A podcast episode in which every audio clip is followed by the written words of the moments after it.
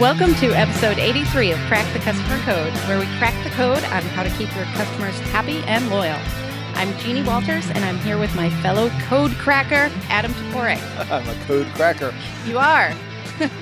Ah, uh, yeah, I'm not going to even go there. well, before we jump into our topic today about cause marketing and why it works, I think you have a message with a cause. It has a cause, of course. So let me ask you, Jeannie, what prevents most customer facing teams from succeeding? Oh, there are so many reasons, but I bet you have the number one reason. Well, it could be failure to listen to Crack the Customer Code. That could be one of the reasons, but the other reason is a lack of effective training. Ah. CTS Service Solutions offers a half day in person workshop and our newly designed virtual workshop that are designed to motivate and educate your customer facing team members using energy, excitement, and interaction our workshops help frontline teams embrace a customer centric outlook and then give them the skills and confidence they need to handle any service interaction. Learn more at CustomerHeroWorkshop.com. That is CustomerHeroWorkshop.com. And if you would like to reach the specialized audience of customer service and customer experience leaders by being a show sponsor, you can. Go to crackthecustomercode.com slash sponsor for full details. So, Adam, cause marketing, it's big. It's huge, as someone would say. Huge. and we've talked about this a few times. Um, we t- we touched on this in our last interview with Katie Driscoll from Changing the Face of Beauty and episode 82, as well as with Shel Israel in episode 62 and some others. But we found some pretty interesting examples that go beyond the one to one marketing of Tom's shoes, which a lot of our listeners might be familiar with already. Yeah, absolutely. There are some companies doing some amazing things, and uh, you know it's always an interesting topic. You know, how much are you dedicated to the cause? How much is the cause? Should it impact profitability? So it's a really you know it's interesting. It's a it's a layered, nuanced topic, and it gets really sort of there's a lot of really strong opinions on it, but I think we can all agree that when it's done well, it's so truly rewarding and so wonderful the results you see. Well, and I think it's also it's rewarding for the customers because somebody feels really good about, for instance, buying a pair of Tom's shoes because since 2006 they've put 10 million pairs of shoes on children's feet in over 60 countries. I mean, they're doing amazing things. Now they've got a whole eyewear side of things where they've restored the sight of more than 150,000 through purchases of Tom's Eyewear. And that's because they have this one to one model where if I buy a pair of glasses for myself, they send one to someone who needs it, which is great. Oh, but you know, they just, uh, it's funny because I was just car shopping. We were just talking about offline, and um, it wasn't the model I got, but one of the models at that company is they had a deal with Tom's where they're actually doing, uh, ah. uh, like, you get a pair of glasses and we donate one and the whole bit. So it was really cool. At the car company, they yeah, were Yeah, with the car. I'll have to find you the page. Wow, that's pretty cool. That was neat. Um, so one of the things I saw recently, which I loved, and I know you're an animal lover. Uh, so IKEA piloted this idea where they partnered with humane societies, and they did this in Tempe, Arizona, and in Singapore, where they they found shelter dogs who needed to be adopted, and I believe they did this with cats too, where they took pictures of them and then made life size cutouts and actually put them into the room displays that they have at IKEA stores. So if somebody's walking through and looking at a living room set, they would also see this cutout of a dog like sitting at the foot of the at the uh, foot of the couch or maybe a cat curled up on the chair and they had QR codes that you could scan and learn more about this individual dog. And so they actually ended up getting every single dog that they displayed adopted through this program. And I thought it was just such a nice idea because when you think about home and you think about looking at, you know, a living room model or a bedroom model and walking through and really picturing yourself in that environment, they took that one step further by saying you could have a buddy. I thought it was really nice. that is really nice. And yeah, you've got me in a little bit of a moral quandary here because my experience at IKEA wasn't great. Uh, yeah, not, they, they, they, didn't struggle. They didn't do anything wrong with it. It's just because I'm a guy and I was held captive against my will for like 15. It literally took like 15 minutes to get out of there. It was insane. I pretty much we got to the parking lot. I was like, "Here's the deal, dear. You you can have a husband or you can take me back to IKEA. You just decide which. That's the plan for the future. I'm never coming back.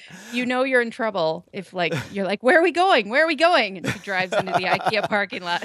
you know, it was so bad because she was with me, and I was like getting so frustrated. I was just like, I literally cannot leave this place. Like there was no signs. You kept going. You know, circle of hell oh, one, oh, yeah. two, three. You know, it was like something out of Dante.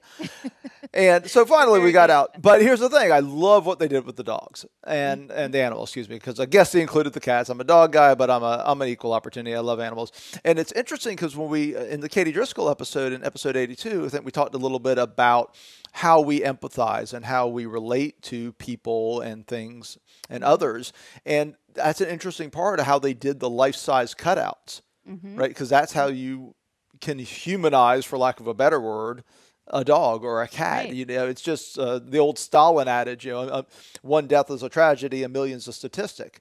Mm-hmm. It has to be so ab- about the humans or the, you know the individual story and about relating to one single entity, you know, whether it's human or animal that is in need and that you can empathize with. So it was a brilliant idea, and kudos to IKEA uh, for doing that. And I can say that now that I've left the store.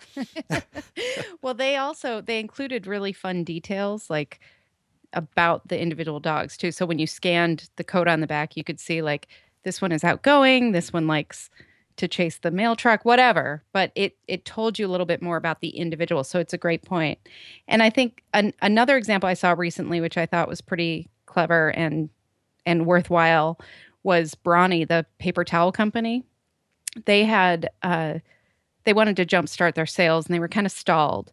And one of the things they did was they connected with the Wounded Warrior Project, which is an amazing organization that helps our service people when they come home and they have injuries and other uh, challenges.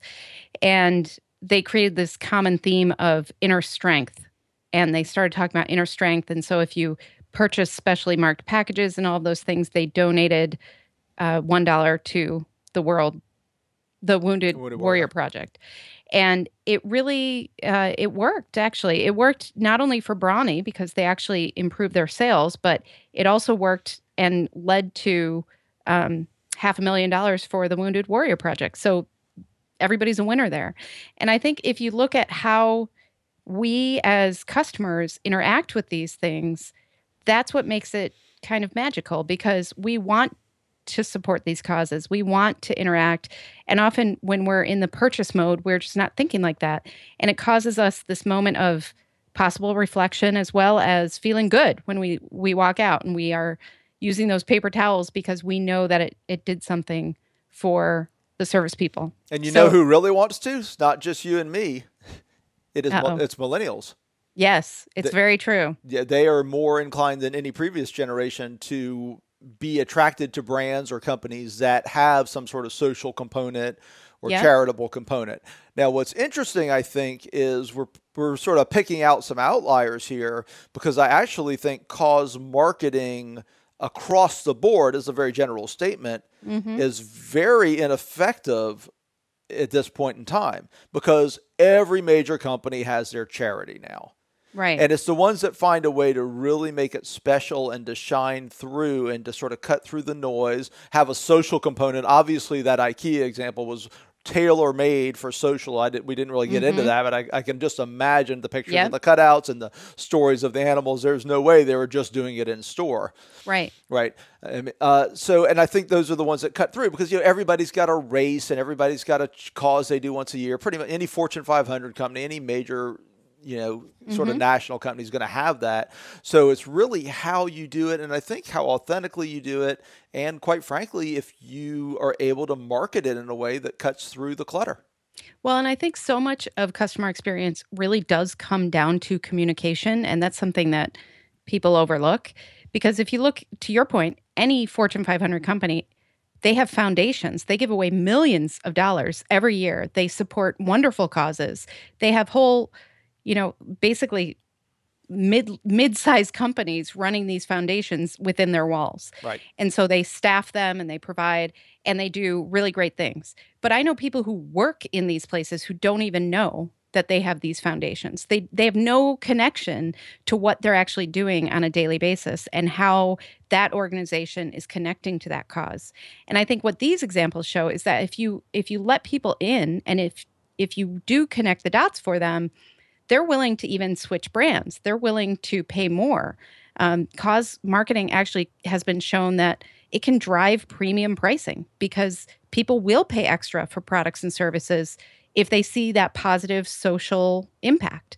So I think a lot of this is about communication and about telling people this is how we're using the power that we have as a large company in a good way and will you be a part of it instead of just kind of making that something off to the side that people may or may not know about well, and that's you know we talked earlier, I think, uh, in, in, a previous episode about humanizing brands, mm-hmm. and this is one way to do it. This is one Absolutely. way to. I mean, you obviously need to humanize the other parts of your experience in your organization because this is always ever a sort of a small slice.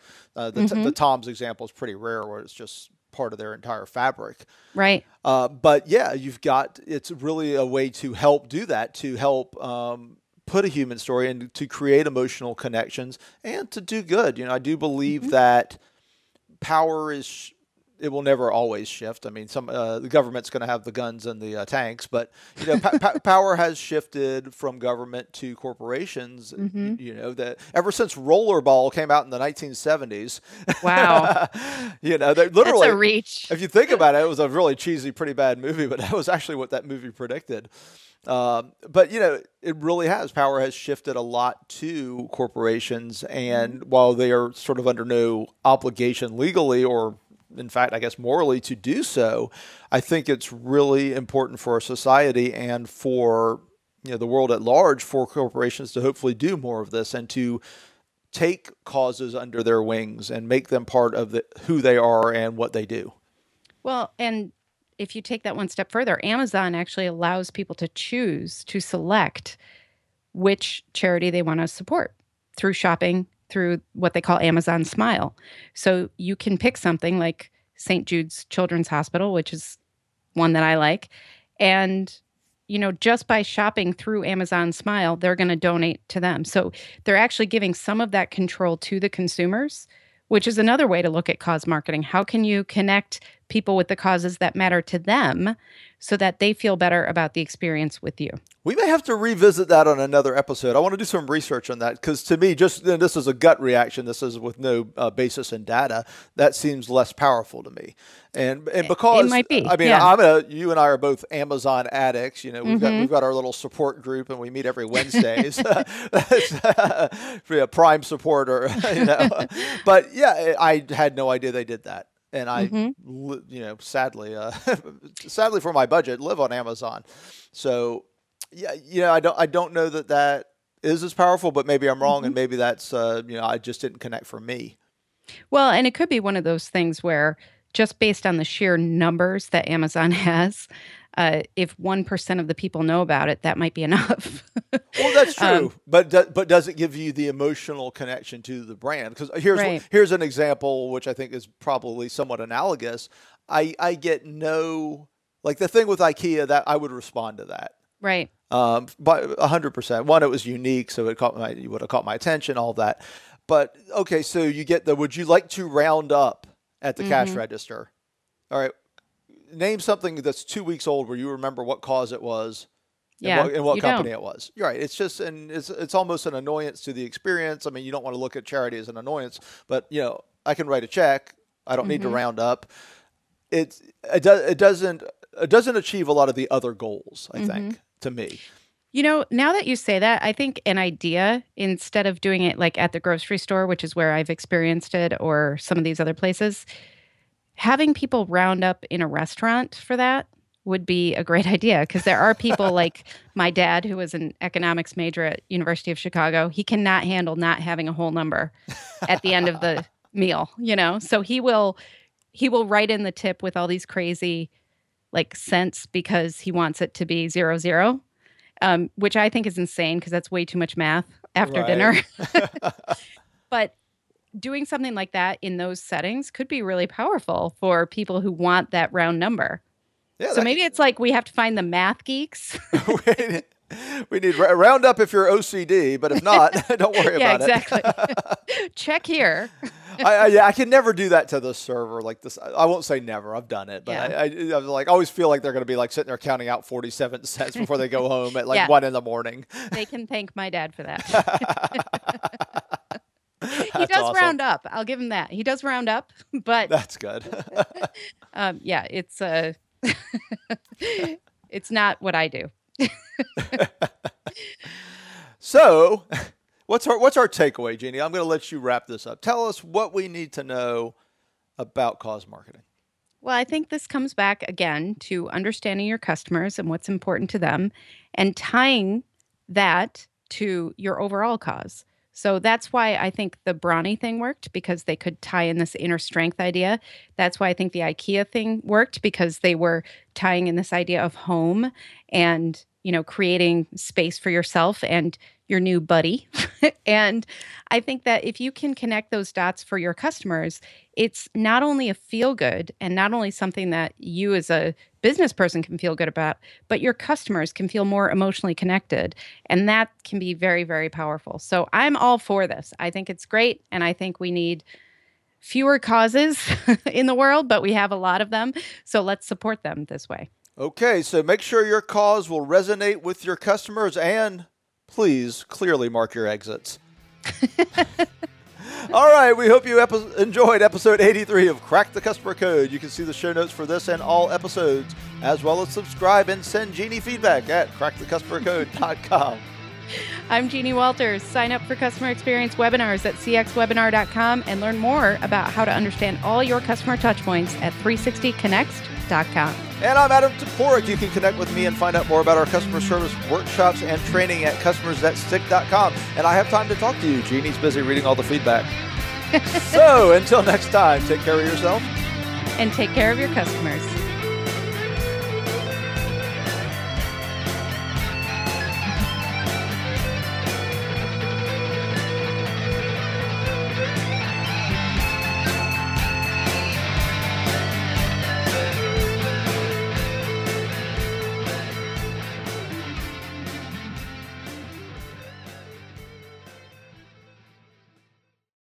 This podcast is a part of the C Suite Radio Network. For more top business podcasts, visit c-suiteradio.com.